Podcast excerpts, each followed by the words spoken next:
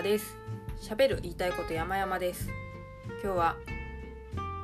凡人だものみたいな話をしたいなと思います。というか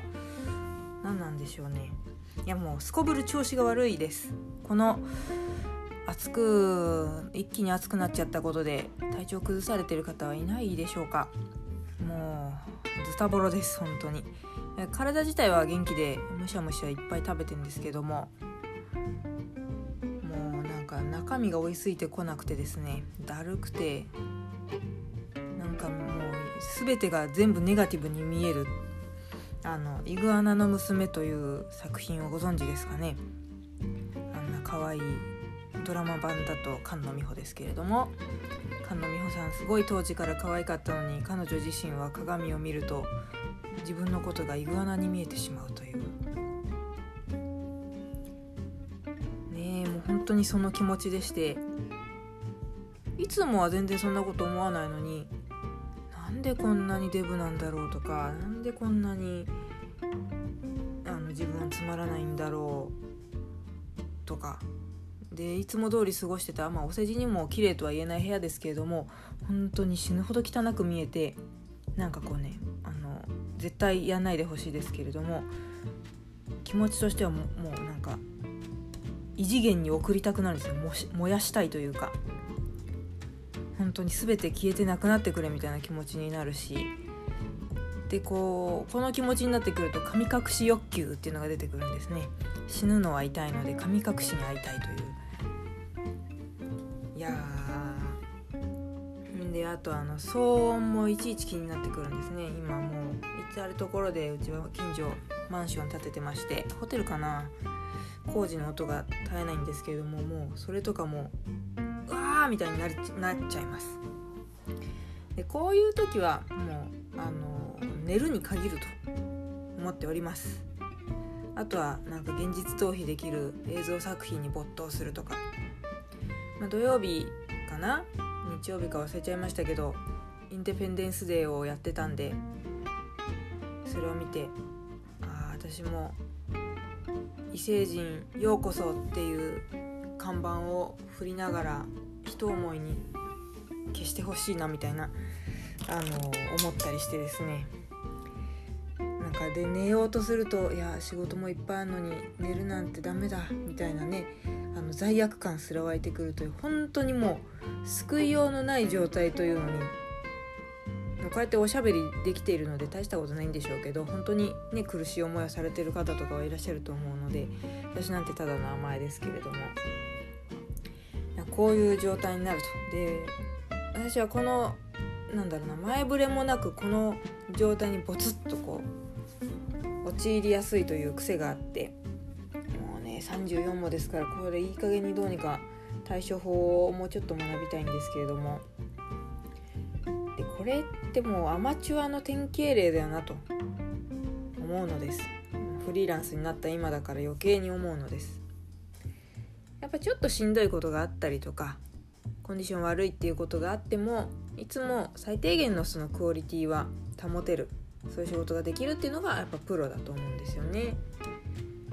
すげえいい時もあるけどダメな時めっちゃダメだねみたいなこのムラがあるのはやっぱりアマチュアだろうと。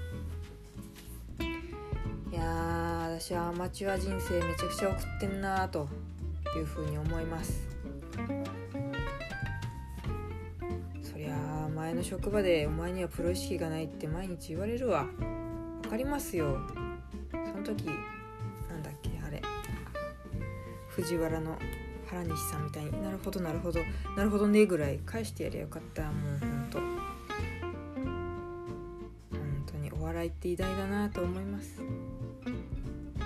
そうですよ。お笑い芸人さんだってしんどいことあるのに毎回面白いですもんね。すごいよなプロって。でこういう気持ちの時に限って締め切りも迫っているという。いやもうほんとどうしたらいいんだろうという感じです。でこの状態をの時は SNS とかはやらない方がいいというふうに思っているんですけど特に Facebook なんて見たら死ぬので見ないに限るんですけれど私はやっぱりこうねせっかくその「凡人の星になる」という本も出しましたのでなんかこういう浮き沈みとかがあるアマチュア感もまた凡人感があっていいんじゃないかなと。このポジティブシンキングで、Facebook とかはちょっとやめてますけど Twitter はちょっとやっちゃったな。でもやったらやっぱりネガティブなことが打たれちゃうのであダメだと思ってるんですけどとりあえずポッドキャストに関してはやっております。こういう時があっても仕方ないよと。それもまた人生ですよ本当に。でこういう時は本当にあのどんどんどんどん私なんて私なんてっていう思考になっていくんですよね。もう道行くこう子連れのママさんとか見ちゃうと本当に私生きててすいませんっていう気持ちになるんですよ。私なんて定職にもついておらず主人の扶養扶養家族になっておりかといって子供を育ててもおらず本当にもうなんか私一人分の食料とかそういうのを必要な人のところに届けるべきだみたいになっちゃうんですけれどもそう思っちゃうのもまた人生ということでこれどうせ本当にねこの心の風みたいなものなのでいつか分かんないですけれども明日なのか明後日なのかにはケロッと治っちゃうんですよね。この気持ちの時にカウンセリングとか行きたいんだけどこの気持ちの時に予約取ると、えー、実際に行くのは元気になってからだというこれどうしようもないんですよね。うん昔あの本当にこれに悩んで心療内科に行ったこともあるんですけどでその時生まれて初めて抗うつ薬というのを出してもらったんですけどものすごくこうあれは具合が悪くなりますね。落ち込んでいることなんてどうでもいいやって思うレベルで具合が悪くなる。ぼーっとするというか無になりますよ本当に。いやだからそれで怖いなと思って飲まなくなっちゃったんですけど。まあでもこういう時でも継続的に情報発信をしたいという時は決まり事は一つあの記事とか、まあ、ポッドキャストとか何でもそうですけれども終わりをネガティブにしない。ちょっとツイッターは私それを肝に銘じておきながら、うん、ダークサイドに飲み込まれて暗い投稿をしてしまいましたけれどそれはダメで暗いこと書いてもいいけども最後はなんちゃってぐらいでもいいですから明るくする。明るくするとバカみたいだからあの暗くしないラストぐらいを意識してやるといいんじゃないかなと思います。これは自分に聞かせております。いやでもいよいよ喉も痛くなってきてこれは風邪だったのかなとも思っております。普段飴とか食べないから喉痛くなった時に困るんですよね。なんか腐りかけの飴がたまに出てくるんですけど舐める気もせず。どうしよう。ラストを暗くなくすることができるんだろうか、まあ、こういう会があってもいいんじゃないのということです。か言おうとしてたんですけども忘れちゃったな。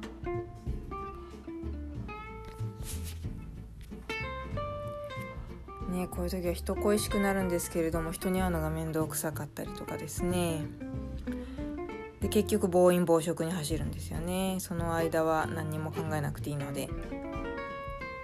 なるべく菓子パンとかじゃなくキャベツとかにして耐えてますけれど。いやーしんどいっすね。これでも一番しんどいのは周りですからね。本当にあの家族には申し訳ないなと。毎回思っております。あのー、男女ねでこう差別しちゃいけないとかあ区別しちゃいけないとかいろいろありますけど、まあ、私の場合はこれ生理に紐づくものではない可能性もあるので甘えかもしれませんけどやっぱりねこう生理のたんびにこの気持ちになる女性は多いのではないかなと思ってましてぱりこう仕事のクオリティはその時下がっちゃうんですよね。だからなんだろうな。その分ちょっと優しくしてくれるとか優遇してくれるとかしたら給料の差とか全然つけてくれていいよって個人的に思ってました。だって使い物になってないですからねその期間は、私の場合なので本当世の中のプロの方は違うと思うんですけど、なので私はずっとその女性が下に見られてとかっていうのもまあ致し方ないのかなって思っちゃってるところがありましたね。私に限ってはですよ。本当に周りの方はみんなそういう月のものの時でも頑張ってらっしゃるからねあの男女均等にと思いますけど私個人においてはそこは階段つけてもいいんじゃないのと私がもらってる分ちょっと男たちにやるよぐらいの気持ちでした。いやちょっとトンネルが長くてこれはいつをいつ抜けるんだろうな。うさばらしに今日カラオケでも行ってやろうかと思ったら喉が痛くなってくるという。うしようかな今日、うん、でもこういう時でも不思議なものであの執筆業は本当に難しくなるんですが資料作成まあ私はパワーポイントが大好きでちょっとそういう仕事ないですか？っていろんなところに今行って回ってるんですけどパワーポイントの仕事は自分がどんな気持ちにあろう気持ちに陥っていようとも淡々と進めることができるというこれはもう仕事の相性だと思いますけれどもむしろその時ストレス発散になってるかもしれないですね。本当にもう自分の中ではパズルを組み合わせるような感覚でやれる仕事なので。なので今日のところは、えー、ちょっと執筆業は今やってもろくなことにならないので締め切り怖いが旦置いといてちょっとそういうパワポ系の仕事をやってみようかなと思います。そっちがねなんか資料がああよかった一仕事終わったっていう達成感とともに一気にこう気持ちのギアが上向きになる可能性もありますのでそういう感じでやっていこうかなと思います。なかなか会社勤めだとそういうわけにもいかないこともあったのでね会議とか会議なんて一番辛いですよね。こういう時。誰にも会いたくねえのになんだよみたいな。くだらない意見とか言われると本当にもうなんか机バーンってしたくなったりしてね。うん。いやなんかほんとフリーランスになってよかったなって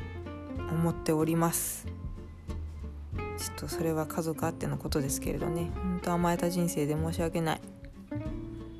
頑張ってる皆さんは本当に漏れなく立派だと思います。あの言うのは簡単ですけれどもちゃんと思ってます。うん。そこからドロップアウトしてしまった人間なのですごいなと思いますよ本当に。とか言っているとちょっとじわじわ泣けてくるといういけない良くないループに